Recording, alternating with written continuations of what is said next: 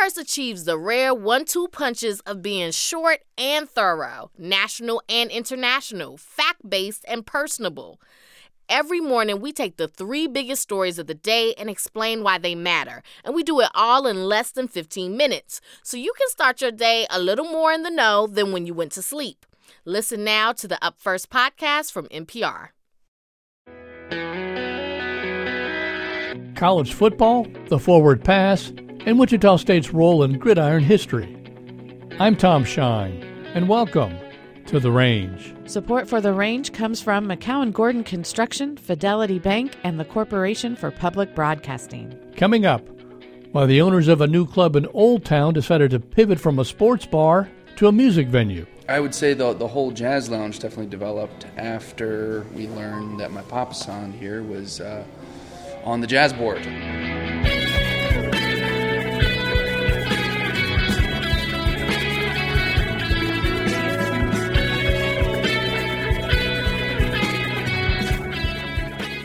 But first, the Rhatigan Student Center at Wichita State University contains a series of murals highlighting a number of firsts in school history. First African American football coach in Division 1A. First school to offer a comprehensive integrated program in communication. First college to throw a forward pass in football. Uh, well, maybe, but maybe not. A lot of places like to claim to be the birthplace of the forward pass, just the way that everybody likes to claim that George Washington slept here. That's Dr. Dennis Crawford, a historian at the College Football Hall of Fame in Atlanta. He says at least two other schools, St. Louis University and the University of North Carolina, also claimed the first forward pass. Passing became part of the college game in 1906. And to understand how that happened, you have to understand what college football was like back then. Mike Kennedy is the longtime voice of Shocker Athletics and its unofficial historian. He says football in that era was brutal. First of all, very little padding, if any, and then the uh, the flying wedge, where the lineman locked arms and just led the way, and he had to try to plow through that, and and that's why uh, you know the discussion of the forward pass came up. Teddy Roosevelt, the president, who was a man's man, thought this is getting too brutally rough, and there needs to be something happening to to kind of reduce the roughness and brutality a little bit. Roosevelt truly loved college football. Here's his advice on how to play the game. Don't flinch, don't fall, and hit the line hard. But Roosevelt knew that many college presidents wanted to abolish the game after 18 players died in 1905 so he convinced the leading coaches to open up the game with the forward pass.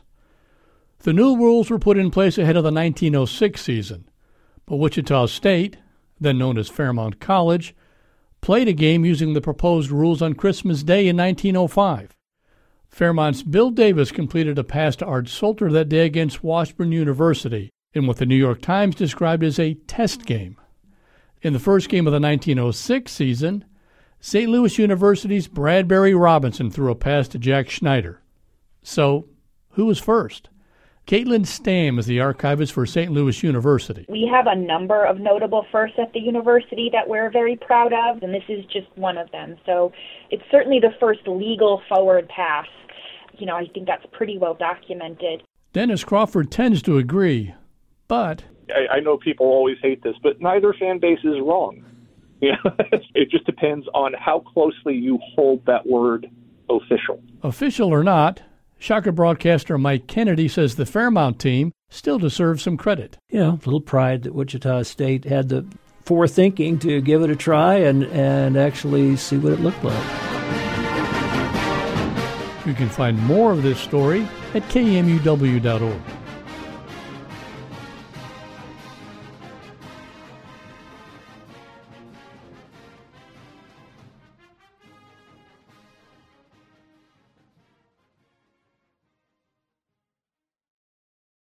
Unlike most live music, jazz is nearly always unscripted. The art form is rooted in freedom and individuality, and a new club in Old Town wants to celebrate that music. For this month's Artworks, Torin Anderson talked with Gary Jones and his son Walker about their new venue, Walker's Jazz Lounge. Maybe in there. but I mean, from what I saw on Friday, we're gonna need every single bit of space that we have. We had a little test drive party Friday night for family and friends. Gary and Walker Jones are putting on the finishing touches to their venue, Walker's Jazz Lounge. However, Wichita's newest jazz lounge was originally intended to be a sports bar. Well, oh my gosh. I mean, it's, it's number one. There's a lot of sports bars in Wichita. Yeah, it's, it was not a whole ton of opportunity in terms of that that purview. I would say the the whole jazz lounge definitely developed after we learned that my papa son here was. Uh, on the jazz board for good what almost 10 years? festival for seven years now. Wichita has a long history with jazz music through some smaller clubs and the wichita jazz festival also being a big part of that history. The lancers club downtown there by century 2 was the place in the midwest for a long time. Sinatra i mean all the players played there and of course the jazz festival over its 52 years now you name any jazz artist that has any notoriety from the past 50 years, and they played at the Wichita Jazz Festival.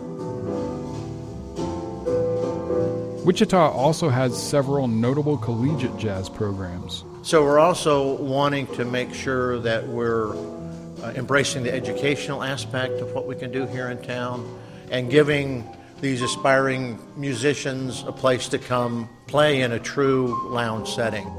Walker's Jazz Lounge intends to be a relaxed environment suitable for conversation over craft cocktails while listening to live music. There is also a focus on music playback. My involvement with Living Sound, which I, I founded in, in 2010, uh, one of the real important ingredients in the lounge was quality sound.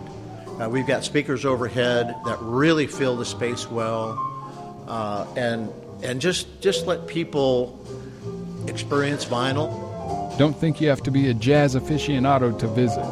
You know, I don't want this to become simply a place where people want to come and our target market is so tuned in to simply that crowd that we miss out on it just being a fun place before dinner or after dinner to have a date. For The Range, I'm Torin Anderson.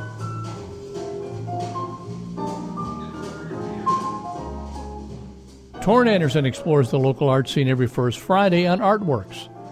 Walker's Jazz Lounge will host its first big show later this month, featuring Kansas native Donna Tucker.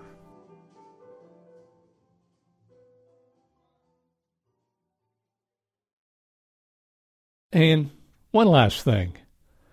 Of all the problems in our state to worry about, Kansans are losing their minds over license plates. You might recall that Governor Laura Kelly rolled out a new plate design the day before Thanksgiving. One might think that people would be too busy with the holiday to notice. Wrong. Critics hated everything about it, including that it looked like New York's license plate and that the colors were reminiscent of the University of Missouri. Are there any two things that Kansans dislike more than New York and Missouri? Kelly is asking for a do over, and this time the public will get to vote. To be honest, I don't even know my license plate number. And I only get worked up about it in October, when it costs me money to renew it. Thanks for joining us on The Range. Our producers for this week's show are Jonathan Huber, Beth Goulet, and Luann Stevens. Our digital producer is Hugo Phan, and Torin Anderson composed our theme music. The executive producer of The Range is Fletcher Powell. I'm Tom Shine, and this is KMUW, NPR for Wichita.